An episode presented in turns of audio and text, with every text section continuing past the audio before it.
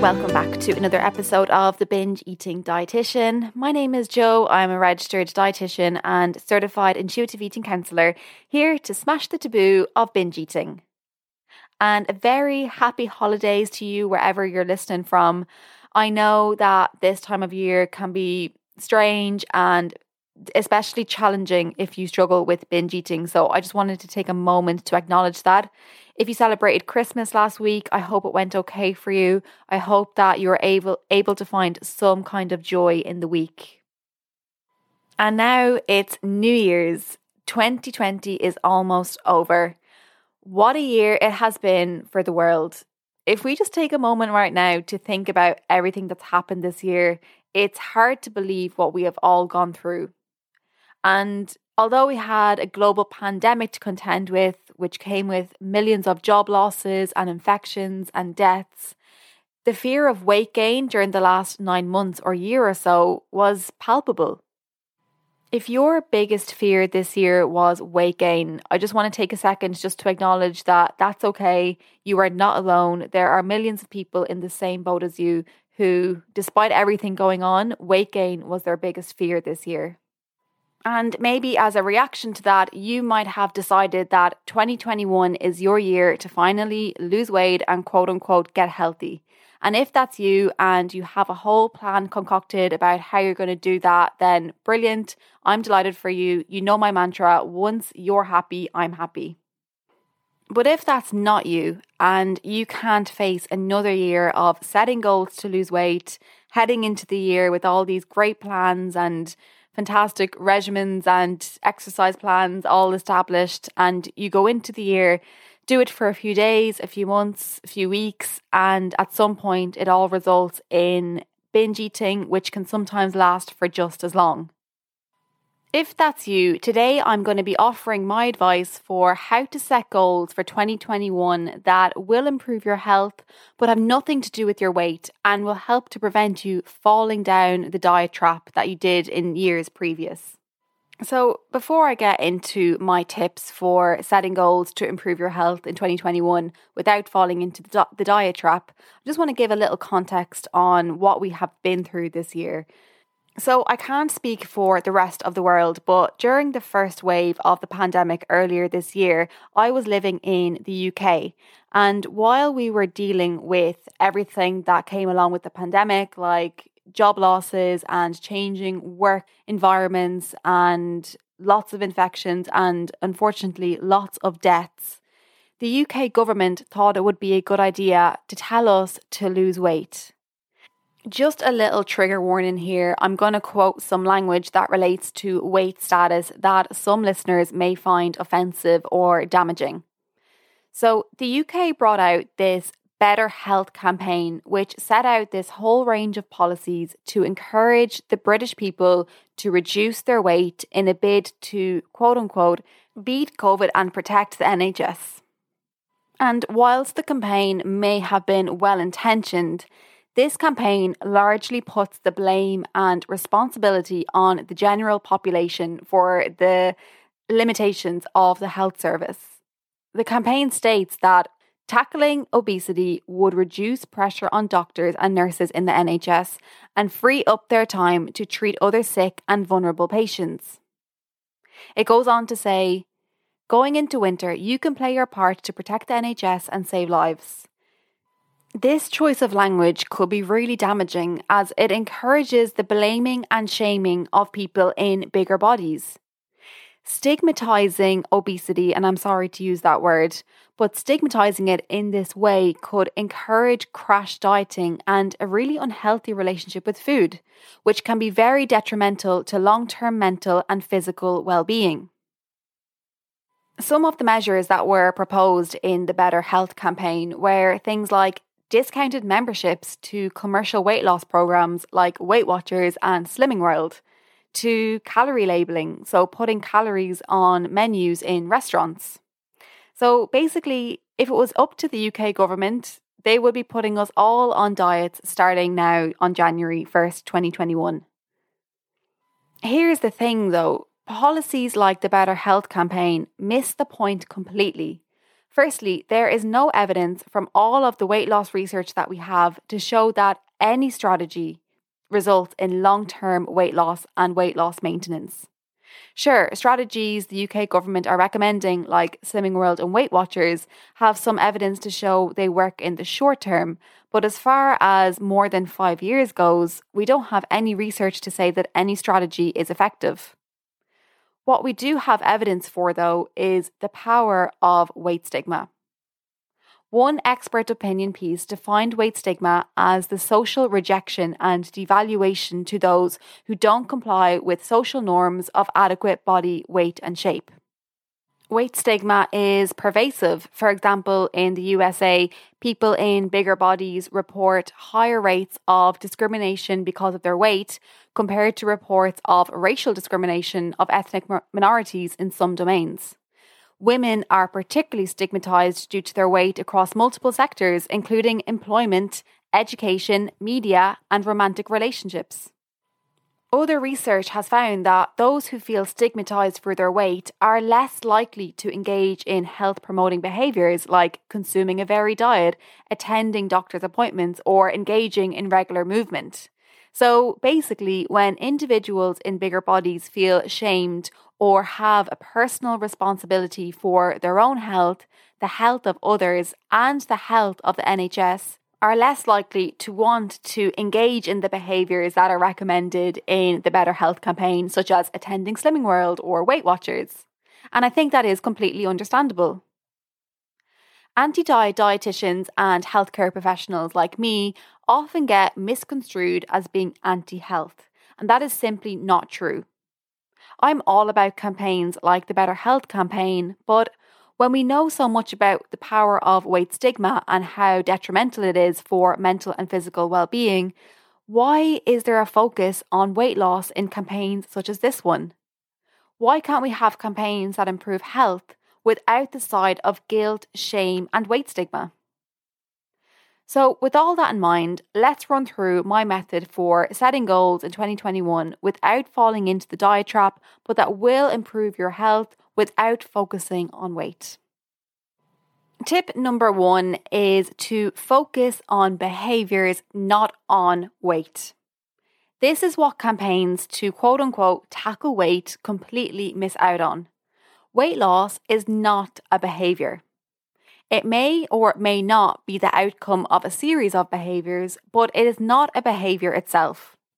You can't say to yourself, I'm going to lose weight today, and all of a sudden it happens. I know you might be feeling a lot of pressure to, but you don't have to lose weight this year. If you do wish to improve your health, because remember, anti diet dietitians are not anti health, focus on behaviours. Instead of putting lose X number of pounds on your January goals, instead look at health promoting behaviours and see if there's any that you could improve on. Health promoting behaviours are actions that you can take to affect health or mortality. These actions may be intentional or unintentional and can promote or detract from the health of you or others around you. Actions that can be classified as health promoting behaviours include smoking, substance use, varied diet, physical activity, sleep, risky sexual activities, healthcare seeking behaviours, and adherence to prescribed medical treatments. And the best part about health promoting behaviours, well, firstly, engaging in health promoting behaviours will improve health regardless of if your weight changes or not. And health promoting behaviors are more likely to be in your control. It's a tangible behavior, it's an action, it's not some abstract concept like weight loss. If I say to you today, lose weight, that means nothing. It's not something you can actually do, it's not an action. But if I say, hey, take your medication as your doctor prescribed, that's something that's within your reach. If weight loss happens as a result of working on health promoting behaviors, then that's cool. I'm happy if you're happy. But if it doesn't, that's great too, because you are improving your health anyway, just by regularly engaging in the behaviors. I really hope that makes sense. Tip number two for setting health goals for January without falling down the diet trap is Don't make any changes that you can't continue for the rest of your life. This is one of the best mantras I've ever come across, and I really think it's relevant in January.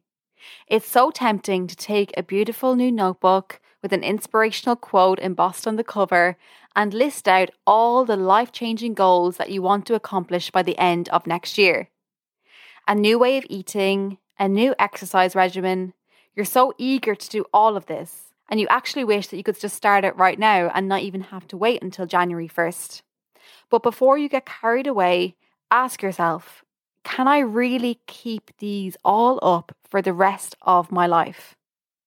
Do I see myself following the same diet? Do I see myself doing the same exercise plan? If I can't see myself eating this way forever, what's the point in doing it for a short period of time? Because that means I'm going to have to come off this diet at some point and I'm going to be back to square one, thinking and rethinking about how I can embark on another new diet. Really be honest with yourself with this one. If, for example, you're trying to do intermittent fasting, Ask yourself Do I really see myself doing this for the rest of my life? What about on birthdays, at Christmas, or when you have children or grandchildren in the future? What are you going to do on their birthday? What if they bake you buns on a Saturday, but Saturday is a day where you're supposed to be fasting? What will you do then? Instead, see if you can shift your language to goals that you can continue for the rest of your life. Sustainable goals, achievable goals, realistic goals. How about I'm going to try and eat one vegetable a day this year? And even if that's too ambitious, that's okay. You could say, I'm going to try and eat one vegetable every second day this year. Whatever you choose, ask yourself, is it achievable for the rest of my life? Tip number three is to remember that tomorrow is going to be hard, next week is going to be hard, and January is going to be hard. This is one of my favourite pieces of advice, and it's one that I remind myself of daily. Tomorrow is going to be hard. For some reason, you believe that tomorrow is where all happiness and all motivation and ambition is stored. You think that tomorrow is going to be easy, tomorrow you will laugh at how difficult you found today. If this resonates with you, I want you to keep reminding yourself that tomorrow is going to be difficult too, maybe even more difficult than today. Give yourself a break and don't give yourself too big of a list of things to accomplish tomorrow in January or next year. I promise you that all happiness and success is not locked up in those times. When you're setting goals for January 2021, ask yourself, will this be too much for me to take on? And then remind yourself, tomorrow is going to be hard too. All right, so just to wrap up, these are my three tips for setting goals for 2021 that will improve your health but prevent you from falling down the diet trap. So, tip number one is to focus on behaviors, not on weight. Remember that weight loss is not an action, it's not something that is in your tangible control. It may be the outcome of carrying out some health promoting behaviours, but it also may not be. And taking part in the health promoting behaviours themselves will improve your health, even if weight loss doesn't follow. Tip number two is don't make any changes that you can't see yourself continuing for the rest of your life. Remember, if something like a new diet sounds too extreme, not sustainable for the long term, at some point that means that you are going to have to come off that diet and just think about your mentality then and how you're going to feel when you have to go back to square one and start something all over again. So ask yourself, is this something that I see myself doing for the rest of my life? And finally, tip number three is to remember that tomorrow is going to be hard. For some reason, we believe that all happiness and success and ambition and motivation is locked up in tomorrow. And once, once we get to tomorrow, we'll have it all figured out. But we know from experience that is just not the case. So be mindful when you're setting your goals for next year that tomorrow is going to be hard too, and to maybe go a bit easy on yourself. Don't set yourself as many goals as you're hoping to perhaps just stick to one or two really sustainable, achievable goals. If you have any mantras that you use to set goals for the year coming, please let me know. I would love to hear of them.